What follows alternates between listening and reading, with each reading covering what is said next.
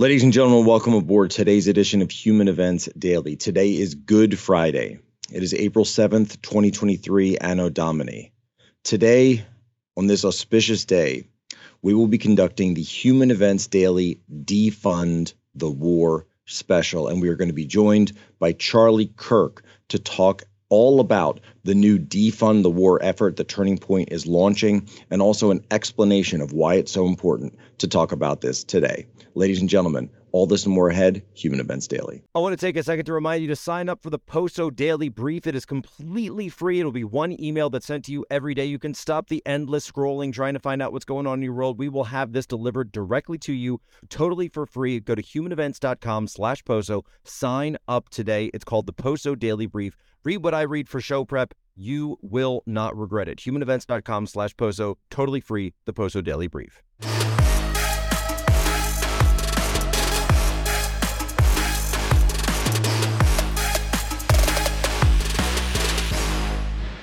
In the past two months, Russia launched its brutal attack and has moved weapons and equipment to Ukraine. we've moved we've moved weapons and equipment and, uh, to Ukraine in record speed. Thanks to the aid we provided, Russian forces have been forced to retreat from Kiev. Doesn't mean they're not going to try to come back, but they've retreated thus far. We've sent thousands of anti armor, anti missiles, helicopters, drones, grenade launchers, machine guns, rifles, radar systems more than 50 million rounds of ammunition. The United States alone has provided 10 anti armor systems for every Russian tank that is in Ukraine, 10 to 1. Providing Ukraine significant, timely intelligence to help them defend themselves against the Russian onslaught. And we're facilitating a significant flow of weapons and systems to Ukraine from our allies and partners around the world, including tanks, artillery, and other weapons. That support is moving with unprecedented speed. Much, much of the new equipment we've announced in the past two, mo- two weeks has already gotten to Ukraine, where it can be put to direct use on the battlefield. However, we've almost exhausted what we call the fancy phrase the drawdown authority that Congress authorized Ukraine authorized for Ukraine in a bipartisan spending bill last month. Basically, we're out of money. And so that's why today, in order to sustain Ukraine as, a, as it continues to fight, I'm sending Congress a supplemental budget request.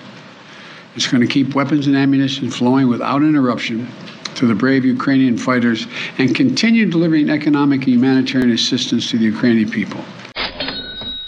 To support Ukraine, today the Biden, the Biden Harris administration is announcing two critical new packages of security assistance that include significant new air defense capabilities, more ammunition for U.S. provided HIMARS, and anti armor and mortar systems, as well as rockets, artillery, and tank ammunition that Ukraine is using to defend itself. It is the 35th time the administration has authorized the use of presidential drawdown authorities to send much needed assistance to Ukraine to meet its immediate battlefield needs. And we are also providing equipment throughout Ukraine's Security Assistance Initiative to help Ukraine with its longer term security assistance requirements. Are very excited to be here with Charlie Kirk, the founder and president of Turning Point USA. Charlie, what can you tell us about this new effort that Turning Point is launching, Defund the War, defundthewar.com? Yeah, I mean, we uh, we actually want to try to broker peace. What a concept, right? Uh, I know, right? We've been, we've been asking some very I think, important questions throughout this entire proxy war of what does success look like? Why are we doing this? Do we really want to try to get us closer to a nuclear armed conflict? For what purpose exactly? And our heart and our kind of goal and our mission should be for peace as Americans, and our government is currently not doing that. The current regime is getting us closer and closer towards an escalated conflict. And for what? I mean, there are people that are suffering, there's massive amounts of refugees. Uh, not to mention, America has spent literally probably over $200 billion, but at least $113 billion on this war. And so we need to defund it. And we need to say that we need to try to broker peace. We need to get closer to a place of reconciliation and resolution that Vladimir Putin and Ukraine should be able to be able to make a deal if America actually wanted a deal to happen. But our current government does not want that. Instead, they want something completely different. It seems they want war or carnage or a lot of all that nonsense. And um, we need to try to stop it. And so we're trying to get people to sign the petition, get engaged, get involved, have this be a citizen people led movement. And we hope our leaders will listen. Well, I think it's amazing too because you know turning point usa the the conservative uh you know student initially student focused organization is now the face of the anti-war movement apparently. You know this is kind of like you know like the hippies of woodstock and jimi hendrix and everything that we remember from you know the 60s and 70s is the anti-war movement was the position of the left. In fact it was the core of the left for an entire mm-hmm. generation and yet somehow along the line and along the way it's just been completely abandoned as a position. And here we are you know quote unquote on the right or whatever you want to call it you know that we're saying but we're not really saying it from necessarily a position of that you know america should be weak we're saying it from a position of we should seek alternate means to expand our influence throughout the world and also that we should reconstitute our republic by focusing on what matters at home rather than seeking these adventures abroad yeah and then uh, just what what what is the best case scenario here. I'd love to have one of these lawmakers come on my program, your program, and say, okay, let's game this out. I mean, how does this end? And the new stated position, the national security state, is the total reclamation of Ukraine. And say, okay, well, what is Ukraine? Does that include Crimea? And some will say yes. I'll say, well, that's really stupid. that's that's a really dumb take. And they'll say, oh no, we got to go back to pre 2014 annexation. And Jack, you know the geography even better than I do. But they all have different answers. And so there needs to be a prudent and let's just say moderate reconciliation or resolution where the eastern part of Ukraine, especially, which are majority Russian speaking, they want to be part of the Russian Federation. They can have their own elections, and they have had their own elections, be part of the Russian Federation. There needs to be a ceasefire that is brokered, and the war is ended. Why is this so controversial? And by the way, it's not even a matter of being a dove or a hawk my I, my love is of America. The longer this war goes on, the worse it is for our country, the worse it is for the West. The idea of the destabilization of the dollar actually all roads go back to eastern Ukraine. I mean, exactly from right. if if this war never happened, we would not even be having conversations about the dollar losing its world reserve status and, and currency status. And so they're all it's all interconnected in that sense. We should be focused on the Chinese Communist Party and what they're trying to do, not the Russian Federation. I go as far to say that Russia should be an ally of the United States against the CCP. I'm not pro Russian. I'm not pro Putin. I don't think highly of their government, obviously. They have a completely set, set a different of structure of government than we do. But also, you must be willing sometimes to do deals with less than desirable actors if it benefits your own country. And it's just remarkable to see, Jack, Every country except America right now is acting in their own interest across the world. We are the only player that continually acts against our own interest at every single corner, and turn. So we're doing this effort to try to get you to have your voice heard. When you confront lawmakers on this, they get skittish. They know they're in the wrong.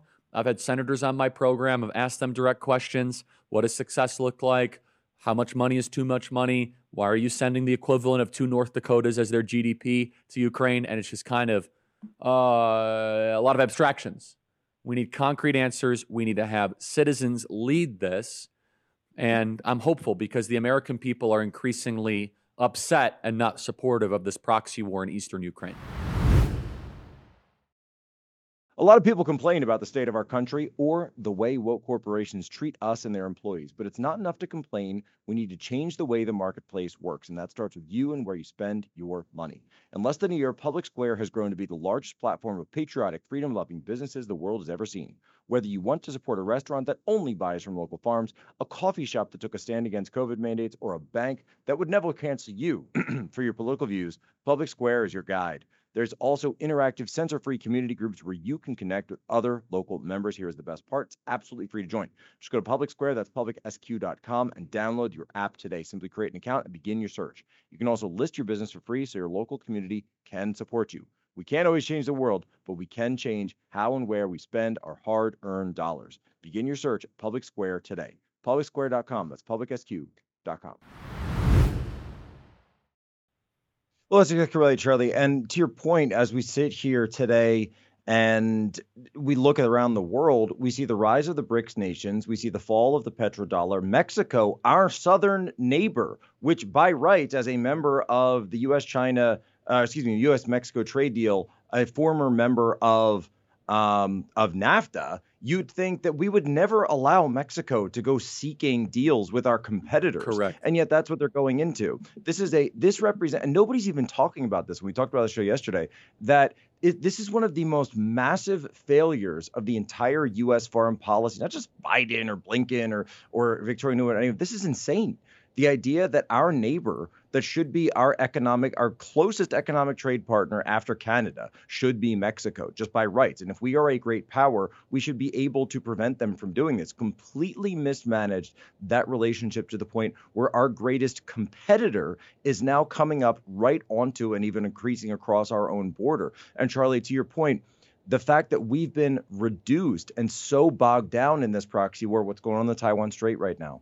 What's going on is that Taiwan, Taiwan, excuse me, China is already enacting a soft blockade of Taiwan, saying that we're going to be mm-hmm. inspecting cargo, inspecting maritime cargo with who? The People's Liberation Army Navy. You've got an aircraft carrier, the Chinese aircraft carrier off the coast of Taiwan, the U.S. Nimitz off the coast of Taiwan. All of this is happening at the same time. What are we going to do? We're going to have two wars at the same time and two globes, two proxy wars.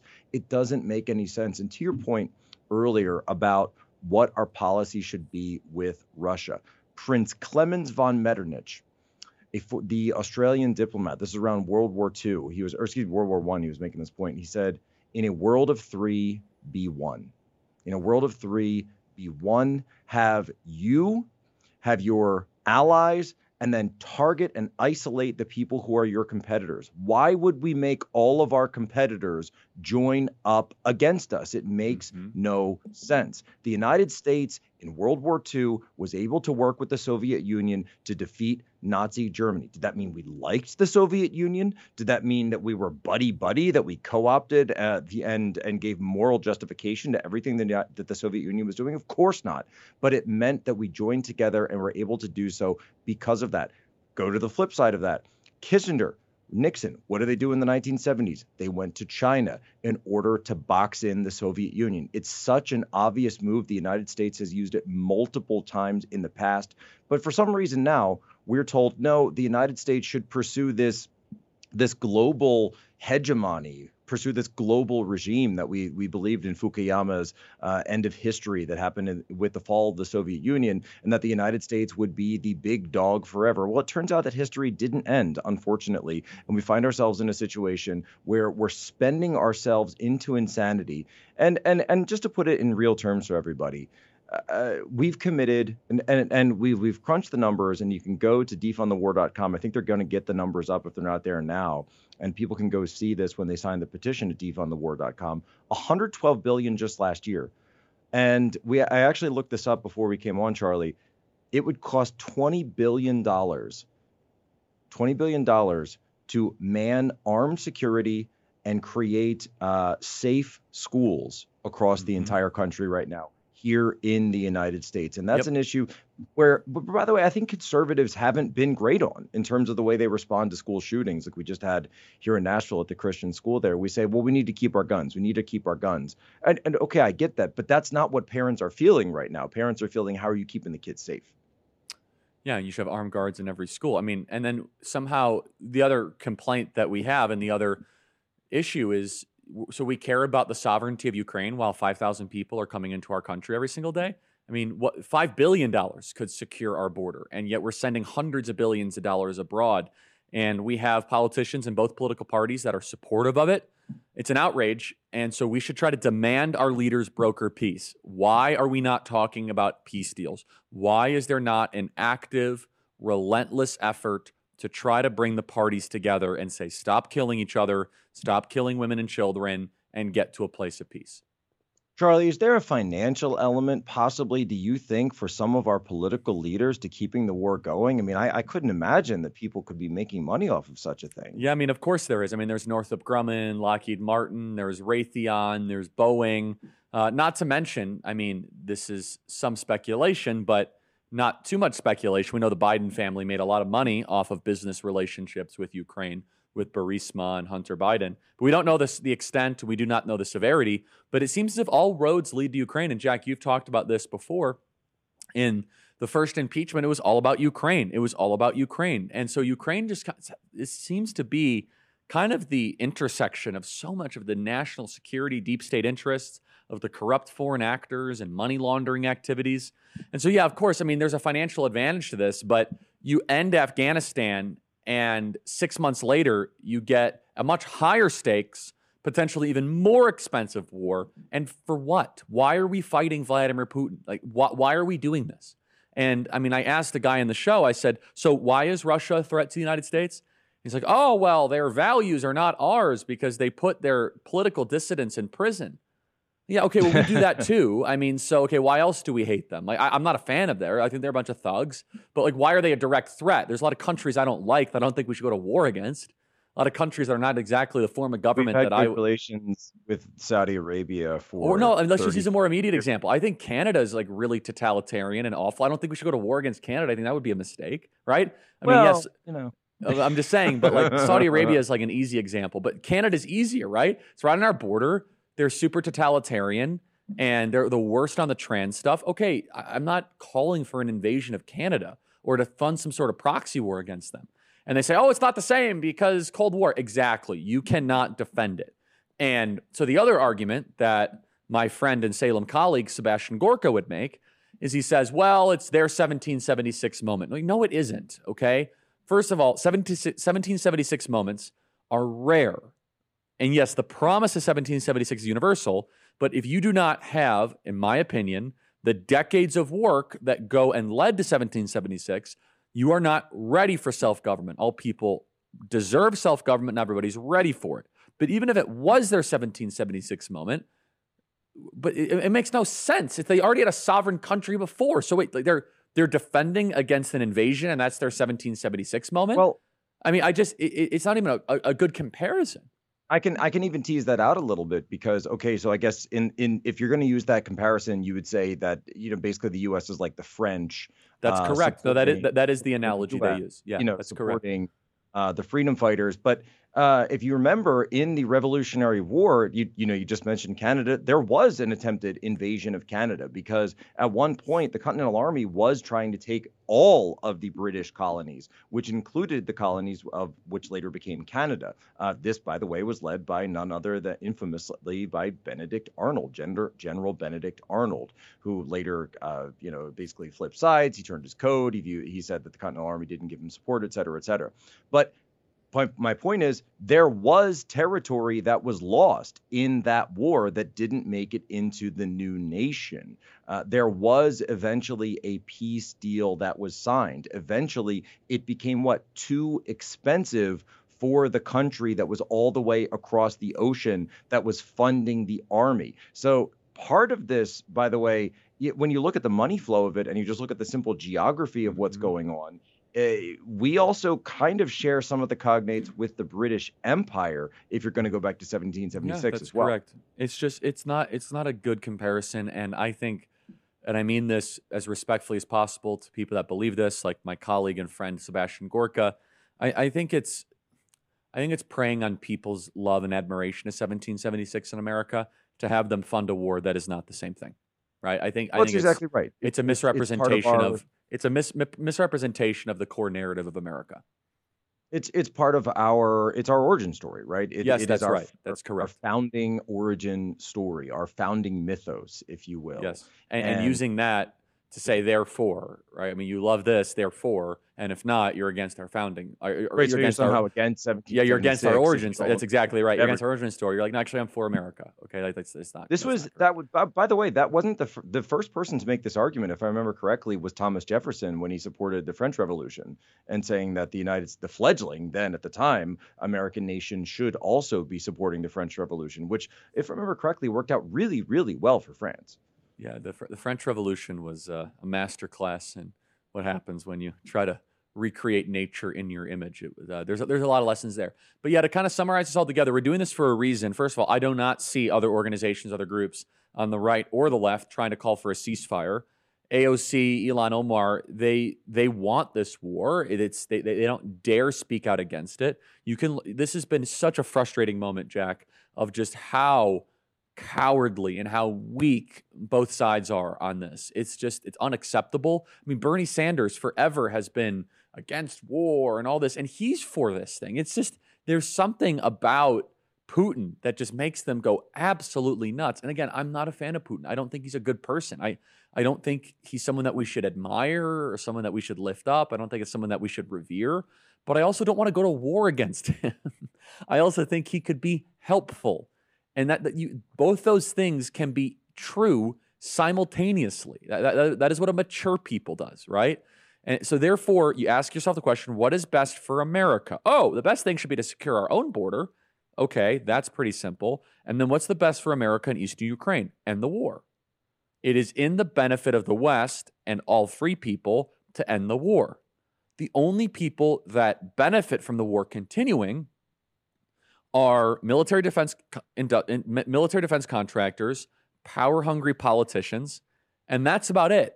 I mean, I, I, don't even think Zelensky is benefiting from the war, right? I, I I don't know why he's. I think Zelensky just does whatever the CIA tells him to do, but this should be an overwhelming call to end this because where this is headed, Jack, is going to be a five to ten year, you know, war where you have like a month of heavy fighting and then a month off and a month of heavy fighting and you know, and Putin can grind this down and we want that to happen. No, get involved in the sense of we're not going to supply weapons.